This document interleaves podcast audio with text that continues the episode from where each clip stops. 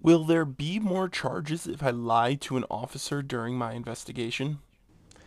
If the police are investigating you for committing a crime and then you lie to them, they can also charge you with the crime of interfering with a police officer. This is a Class A misdemeanor in Connecticut. It's actually one of the highest misdemeanors that you can get. And guess what? Interfering with a police officer doesn't get you many more favors out of them. So don't lie to a police officer. If you are being investigated, just simply say nothing.